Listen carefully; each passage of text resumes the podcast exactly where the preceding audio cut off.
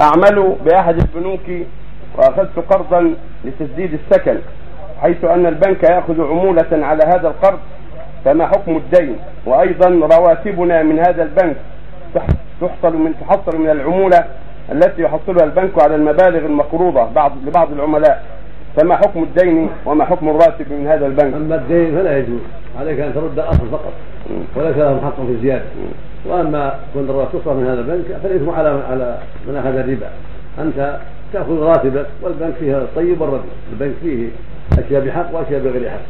وليس تعلم أن هذا من الربا ولا غير الربا. أما كونك تعامل بالربا لا يجوز لك هذا.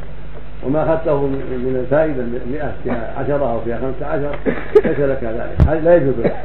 وإذا كانت باقيه عندك ليس لك تسليمها نعم. اقترضت من نعم. لا يجوز عمله في البنك لأنه يعينه على الاثم والعدوان.